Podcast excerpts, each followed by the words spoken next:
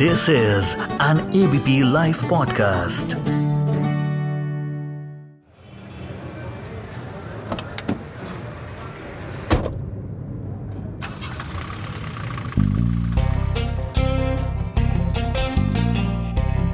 नमस्कार दोस्तों ABP podcast के शो कार में पत्रकार, आपका एक बार फिर से स्वागत है मैं आपका दोस्त होस्ट सुमित आपके साथ हूँ और इस बार एक ऐसी हस्ती के साथ इस नए सफ़र पर हम चल पड़े हैं अपने इस कार के सफ़र में। जिस हस्ती के बारे में जब मैं नाम लूँगा तो आपके दिमाग में जहन में तुरंत एक तस्वीर कौंदेगी कि एक स्मार्ट सा लड़का जिसकी एक बहुत हसीन सी आवाज़ है जो उछलता कूदता हुआ एनर्जी से भरा हुआ तमाम बातें करेगा। तो आपको इस पॉडकास्ट पे उनकी शक्ल दिखाई देने वाली है जैसे मैं उनका नाम लेने वाला हूँ। वो है अभिजीत दा अभिजीत भट्टाचार्य। अभिजीत दा बहुत बहुत शुक्रिया धन्यवाद हमारे साथ जुड़ने के लिए। Thank you so much thank you Abhijit da इस लॉकडाउन के टाइम में बात करने के लिए हम हम तमाम ऑडियंस की तरफ़ से मेरे बहुत से दर्शक जो टीवी छोड़कर आज पॉडकास्ट में जुड़े हुए हैं आपको सुनने के लिए बहुत बहुत शुक्रिया हम कहना चाहेंगे आपको। और मैं ये पूछना चाहूँगा पहले सवाल के तौर पर कि इस सात आठ महीने में जब से देश में कोविड का अटैक हुआ महामारी फैली लॉकडाउन हो गया आपका ये वक्त कैसे बीता? और आपने क्या नई चीज़ सीखी इस लॉकडाउन के समय में? मुझे ऐसा नहीं लगता है कि लॉकडाउन जो हुआ, कुछ लोगों के लिए बहुत ही वो एक अभिशाप था और बहुत खराब वक्त था। लेकिन अगर मैं टटोलने जाऊँ, ढूँढने जाऊँ कि मेरे साथ क्या हुआ तो मुझे ऐसा लगता है कि मैं हर चीज़ को बहुत पॉजिटिव लेता हूँ, कि मेरे साथ शायद मैं कहूँगा बहुत अच्छा हुआ। मैं बहुत बहुत सी मतलब अपने क्लोज जो लोग क्लोज होते हैं ना हमारे वो हमेशा बहुत दूर रहते हैं। इसलिए उनके साथ एक क्लोजनेस बनी रहती है क्योंकि वो दूर हैं। इतने क्लोज हो गए हम लोग तो आज मैं जहाँ पे बैठा हूँ मेरे पुणे फार्म हाउस में यहीं से मोदी जी ने लॉकडाउन अनाउंस किया था और हम यहीं पे थे और फिर हम अटक गए। काफ़ी महीनों तक अटके रहे और हम हमारे लिए तो वो एक वरदान था क्योंकि बहुत से लोग साथ में थे। और एक ऐसी जगह है जहाँ पे गम बिना हो आँसू बिना हो बस प्यार ही प्यार पले। उसी में हम लोग चलते रहे। और मुझे ऐसा लगता है कि ज़िंदगी में बहुत कुछ सीखने को मिला कि जब चारों तरफ़ से आप आपदा बोल लीजिए या एक लिमिटेशन हो जाता है कि हो सकता है आप निकलोगे तो food there is no food there is no service there is no milk there is no movement कोई डॉक्टर्स नहीं है या आपको कोई सर्विस नहीं मिलेगा। लेकिन बिलीव कीजिए किसी चीज़ की ज़रूरत पड़ी नहीं। हम्म। मेरे कई जानने वाले इस बीच में कोविड की वजह से परेशान रहे हॉस्पिटलाइज हुए। और मैं ये गारंटीड बोल सकता हूँ कि कम से कम तीन बहुत क्लोज मेरे जानने वाले हैं। और तीनों के तीनों की रिकवरी में तीनों हॉस्पिटल में थे एक तो आईसीयू में थे काफ़ी सीरियस हो गए थे मेरे अपने ब्रदर इन लॉ हैं। अब he is recovered he is quite well now is back to his family उनकी लाइफ में उन चार पाँच दिनों में जो हिंदी फ़िल्मों के गानों ने जो काम किया है ना उनकी रिकवरी में ये अद्भुत है। मतलब मेरे रोंगटे खड़े हो रहे हैं देखिए मैं आपसे बात कर रहा हूँ। उन्होंने किशोर दा के गाने सुने उन्होंने मोहम्मद रफी के गाने सुने उन्होंने अभिजीत दा के आपके गाने सुने उन्होंने लता मंगेशकर के गाने सुने। मेरा गाना सुना तो रिकवर जल्दी हो गया मतलब। गाने से आप शुरू कीजिए अंत कीजिए मेरे ख्याल से आप देखेंगे आठ दिन की जगह चार दिन में ही आप हॉस्पिटल से बाहर आ जाएँगे। बिल्कुल। बिल्कुल I can vouch for that ये होता है self self marketing self promotion self PR नहीं उसकी वो उस, उसकी आपको कोई ज़रूरत नहीं है अभिजीता आप आप आपसे मैं बात कर रहा हूँ और दर्शक तमाम सोच रहे होंगे जितने ऑडियंस है ये कब गीत गाएँगे? मैं आपसे बोलूँगा नहीं आपका जब मन करेगा आप गा सकते हैं आपका मन चाहिए। अपन लोग पुराने दोस्त हैं मैं आपसे रिक्वेस्ट करने में मुझे लिहाज आता है शर्म आती है। तो आपका मंच है जब आपका मन करिएगा तब आप गा दीजिएगा वरना मैं सवाल तो पूछते ही रहूँगा आपसे। आपने जब छेड़ी दिया है तो मैं भी छेड़ देता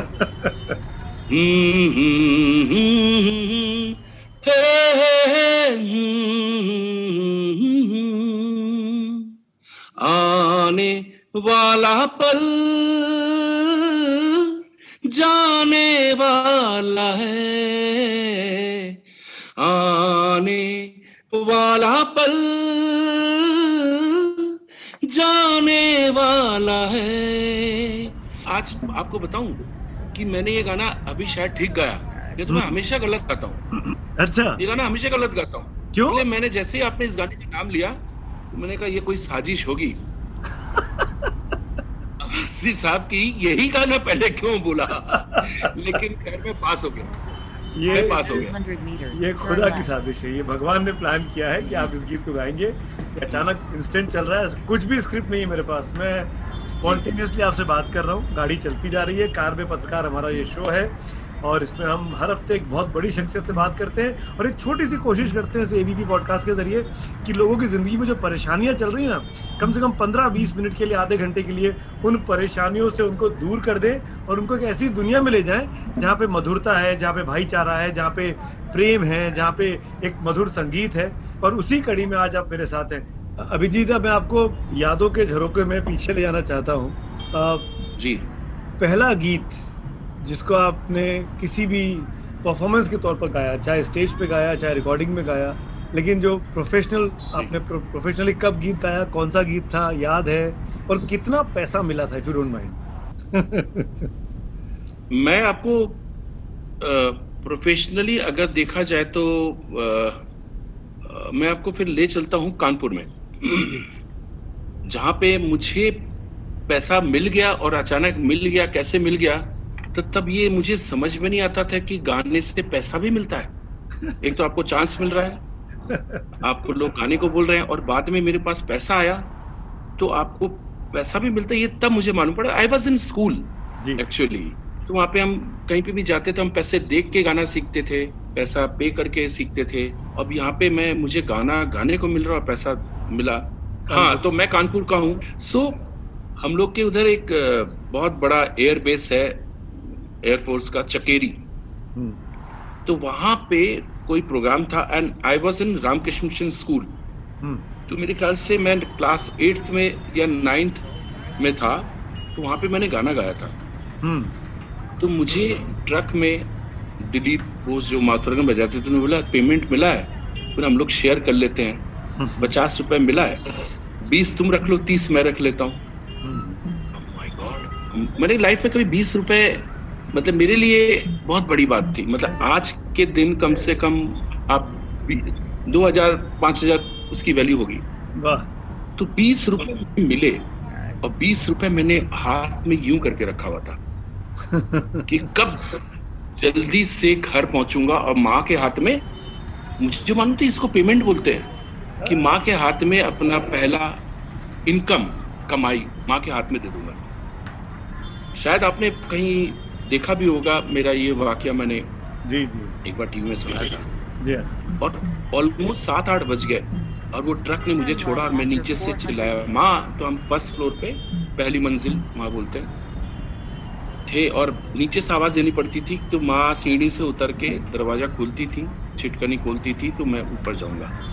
और फिर आपने ना माँ माँ की गालियाँ जो होती हैं मैंने कहा माँ! और माँ का ऊपर से आवाज़ आया जो भी गालियां दे सकती थी मतलब रेडी हाथ में कुछ डंडा झाड़ू चप्पल मतलब उस तरह के जो भी मॉडर्न हथियार होते थे माँ के शस्त्र बिल्कुल दुर्गा की तरह सारे शस्त्र अकेले लेके उतर रही हैं বেঙ্গলি মে অত ছড়া তুই কোথায় গেছিলিস আমার প্রাণ শুকিয়ে গেছিল তুই না বলে গেছিস কোথায় গেছিলিস और गाली पे गाली पे गाली जितना आ रही है सीढ़ियां से उतर रही हैं और गालियां एक एक एक एक स्टेप पे एक गालियाँ आ रही हैं। दरवाज़ा खोला धड़ाक से एक थप्पड़ मेरे को पहले दो रसीद कर दिया और फिर मैंने वो पैसा मम्मी के हाथ में दे दिया। हम्म, माँ मम्मी बोलती क्या है? मैंने कहा बीस रुपए। कहाँ से मिले मैंने कहा गा के आया मुझे पहला पेमेंट मिला। मम्मी ने मुँह फेर लिया। कब रोती रोती ऊपर चढ़ गई मेरे को आज तक नहीं मालूम पड़ा। हम्म, कि she was feeling so regret कर रही थी कि इस लड़के को देखो उसने आते ही पहला मुझे मेरे हाथ पे पैसा रख दिया और मैं इसको गानी दे रही थी। और वो ऊपर चलती चली मैं नीचे खड़ा ही रहा कि हाँ। अब तो ऊपर आने दो। तो ये मेरी पहली इनकम थी। आई कैन दादा आपने सब बताया लेकिन वो गीत कौन सा गाया था आपने बताया नहीं पहला गीत जिसमें आपको बीस रुपए की पेमेंट मिला था। याद है आपको? हाँ उस समय मैं गाने सब गलत गाता था तो एक ही गाना मुझे ऐसा लगा कि मैं सही गा लेता हूँ तो मैंने वो गाना गाया था। मेरा जीवन कोरा कागज़ कोरा ही रह गया, जो लिखा था, जो लिखा था आंसुओं के संग बह गया।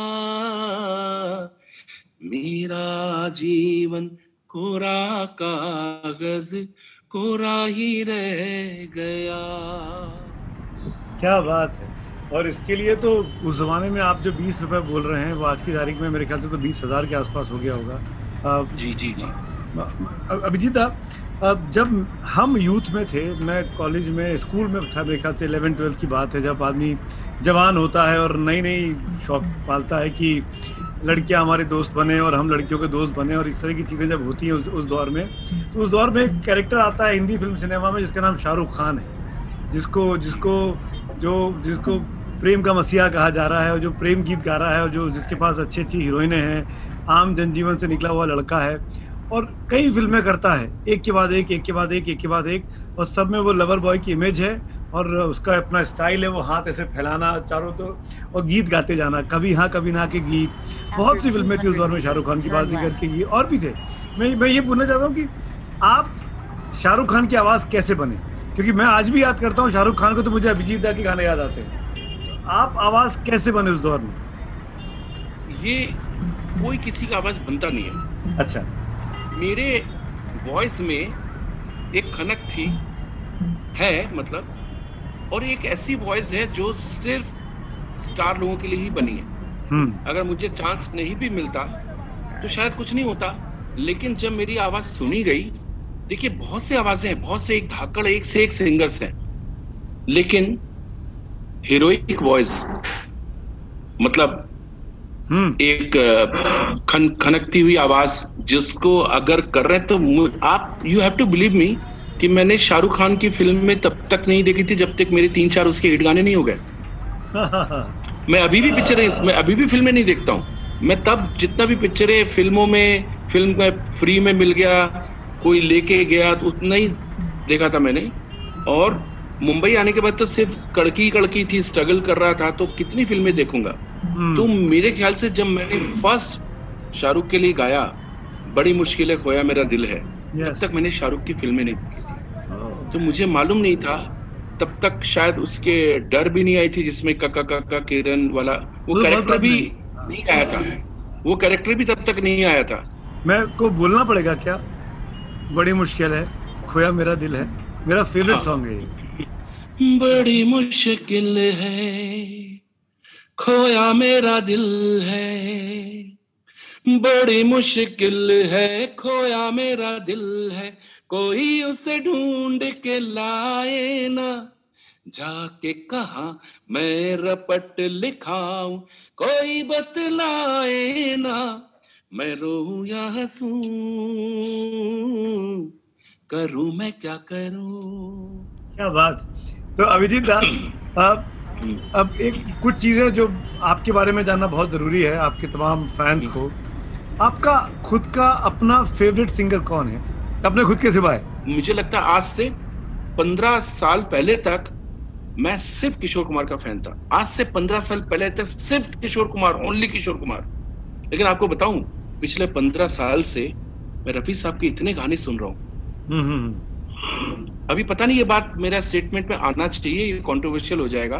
किशोर कुमार जी जब से शुरू हुए यूथ से शुरू हुए जैसे जैसे उनकी उम्र होती गई उनका वॉइस वैसा ही होता गया। मैच्योर्ड होता गया। अगर मैं थोड़ा सा हिपोक्रेसी के साथ बोलूँ तो यूथ से थोड़ा ज़्यादा मैच्योर्ड किशोर कुमार का वॉइस हो गया। लेकिन रफी साहब ओ माय गॉड वैसा ये वैसा यंग सिंगर हम्म, मैंने हम्म। आज तक नहीं सुना। अरे वाह। तो वो यूथ अगर किसी से सीखना चाहिए हम्म, हम्म। तो आपको मैं राज की बात बता दूँ। मैं किशोर दा मेरे गुरु हैं। बहुत बड़ी बात आप कह रहे हैं। सिंगिंग में लेता हूँ? लेकिन यूथ मेरे मेरे वॉइस में अगर यूथ है और यंग है तो वो रफी साहब के लिए। क्या बात। मेरे गानों में मेरी सिंगिंग में हमेशा ऐसा लगेगा कि रफी साहब थोड़े किशोर जाके उसमें गा रहे हैं। हम्म। मतलब अभी आपको बताता हूँ कैसे। जब भी कोई लड़की देखूँ मेरा दिल दीवाना बोले ओले ओले ओले। ये जो है ना ये जो यूथ है उससे मैं किशोर दा को कॉपी ज़्यादा करता था उनसे ज़्यादा प्रभावित था लेकिन भारीपना हम्म। मेरे मैंने जानबूझ के नहीं लाने दिया क्योंकि जिसको भी स्टेज में किशोर कुमार के गाने सुन रहा हूँ तो वो लोग ऐसे ही गाते थे। रोते हुए आते हैं सब। हंसता हुआ जो जाएगा। मतलब ये किशोर कुमार हो गया। अगर मैं गाता था तो मैं किशोर कुमार के स्टाइल से ही गाता था। रोते हुए आते हैं सब हंसता हुआ जो जाएगा। अभिजीत दा आपकी आवाज़ में रफी साहब का कोई गीत सुन सकता हूँ मैं? जो भी आपका फेवरेट हो। अब रफी साहब की याद आ गई साहब। रफी साहब का हाँ जा जा मैं हूँ प्यार तेरा। अल्लाह अल्लाह इनकार तेरा हो। हे आजा हो आजा हा हा, आजा हा हा, आजा हो आजा हा हा, आ। अब एक चीज़ मैं आपसे जानना चाहूँगा अभिजीता ये थोड़ा सीरियस सवाल है।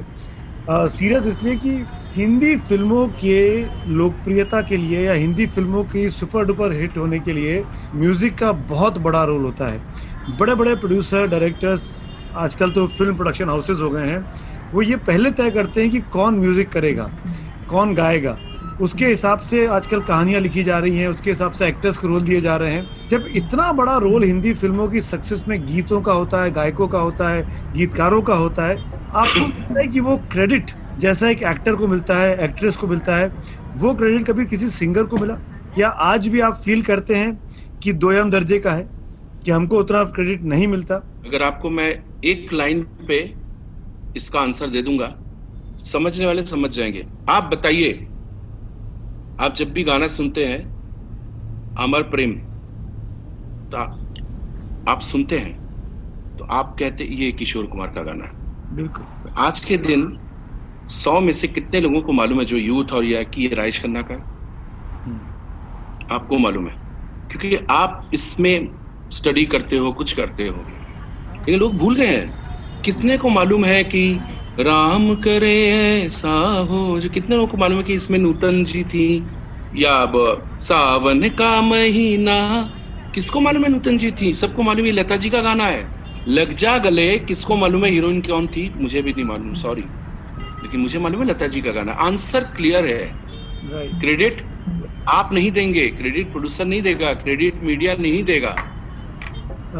अभिजीत आने वाले वक्त में आ, क्या आप आ, मैं इसलिए सवाल आपसे पूछ रहा हूँ क्योंकि मैं राजनीतिक पत्रकार हूँ राजनीति कवर करता हूँ राजनीतिक टीवी शोज़ करता हूँ डिबेट्स करता हूँ न्यूज़ पढ़ता हूँ। राजनीति में आने का मन है आपका? आप बीच में काफ़ी वोकल थे डिबेट्स में पार्टिसिपेट करते थे। मुझे ऐसा लगता था उस दौरान में कि आप अपना राजनीतिक भविष्य देख रहे हैं। बंगाल में चुनाव आ रहा है इसलिए मैं आपसे पूछ रहा हूँ कोई ऐसा एम्बिशन कोई ऐसा ये ख्वाब बंगाल में चुनाव आ रहा है बंगाल ये सुनते सुनते ये तीसरा चुनाव हो गया।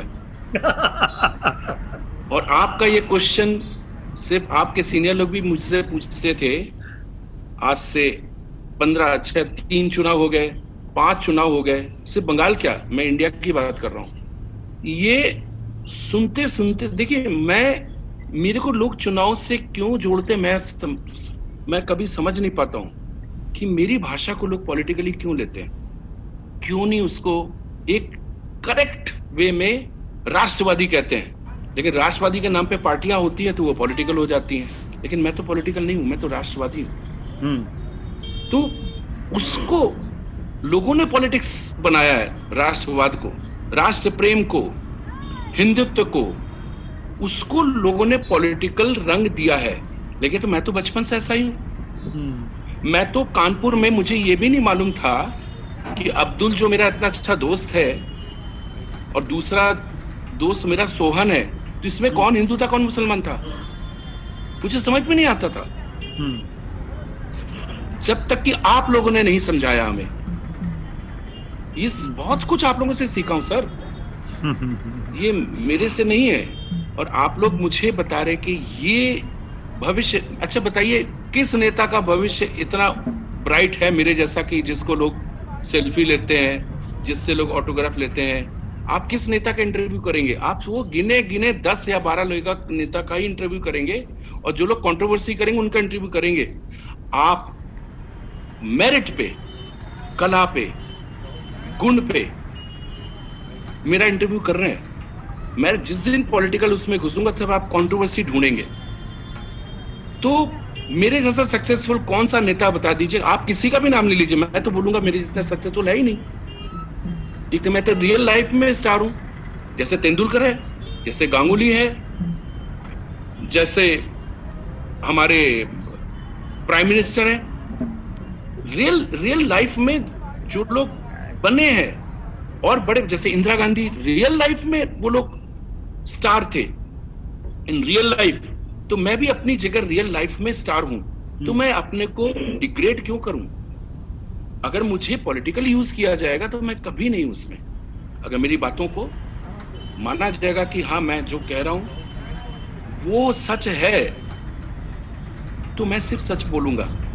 लेकिन अगर मुझे मालूम पड़ जाए कि मैं जो बात कर रहा हूँ उससे कोई हर्ट होता है तो आई डोंट केयर किसको हर्ट करने के लिए मैं बातें नहीं करता हूँ? हर्ट वही लोग होते हैं जिनको अफेक्टेड होता है। हम्म। सो मुझे नहीं लगता कि मेरा फ्यूचर इससे बेटर हो सकता था या इससे बेटर हो सकता है कि मैं जिस स्टेज में गाता हूँ हज़ारों लाखों का टिकट लेके लोग बीस बीस हज़ार स्टेडियम में आज भी मैंने अभी तक कोरोना का फाइनल नहीं हुआ है क्या हुआ? बंगाल में मेरा शो आज ही मैं साइन किया है। उसकी कैपेसिटी है बीस हज़ार स्टेडियम की। अभी होगा कि नहीं शो पता नहीं। एडवांस भी ले लिया, सब ले लिया।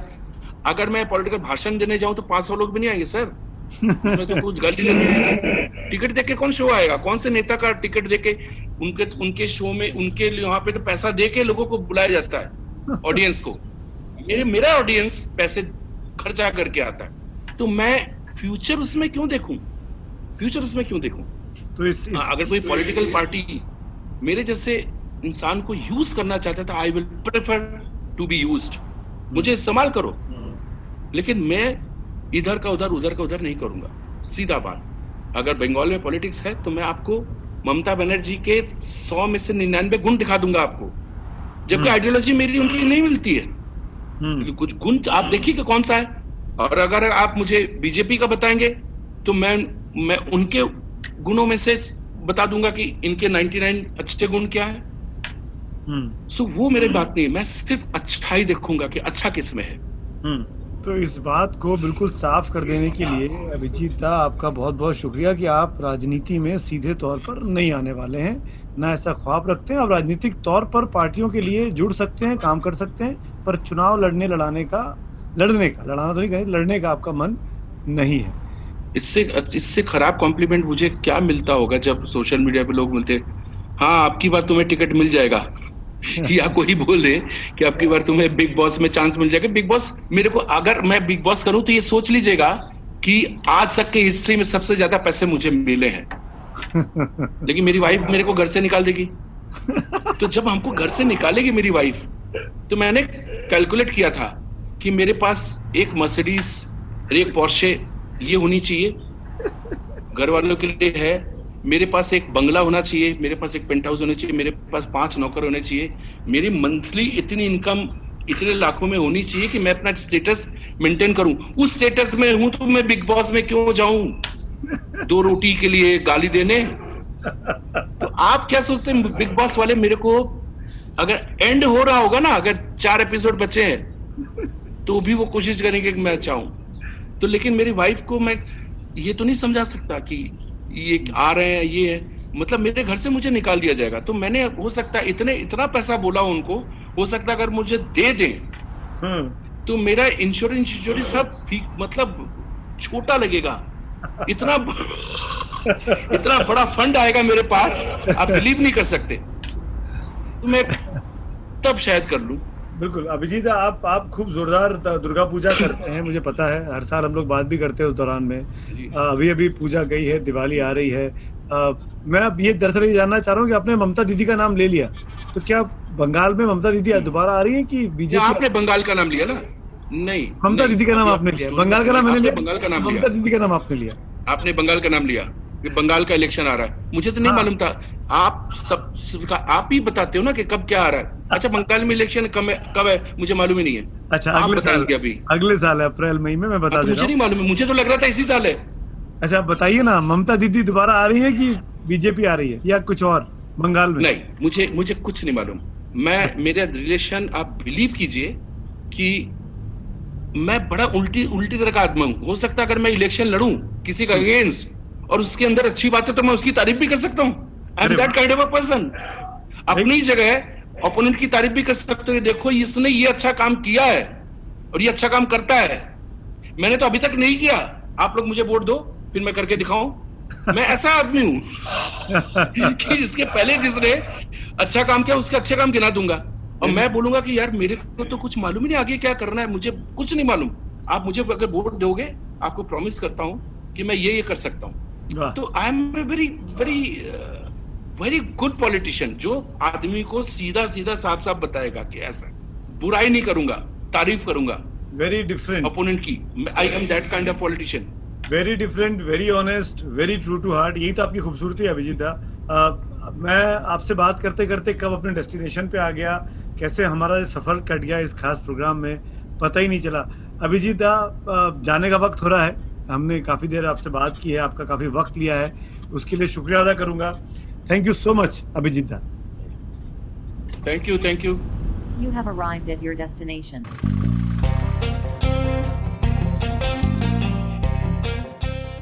तो ये था आज का episode of ABP live podcast car में पत्रकार। उम्मीद करता हूँ आपको ये एपिसोड पसंद आया होगा। आप मुझे at the rate Awasthi S या एबीपी न्यूज़ पे ट्वीट करके अपने सजेशंस और फीडबैक दे सकते हैं, जिसका मुझे बेसब्री से इंतज़ार रहेगा। तो मुलाकात होगी अब आपसे अगले हफ़्ते। तब तक जीवन में खुश रहिए और मुस्कुराते रहिए। नमस्कार।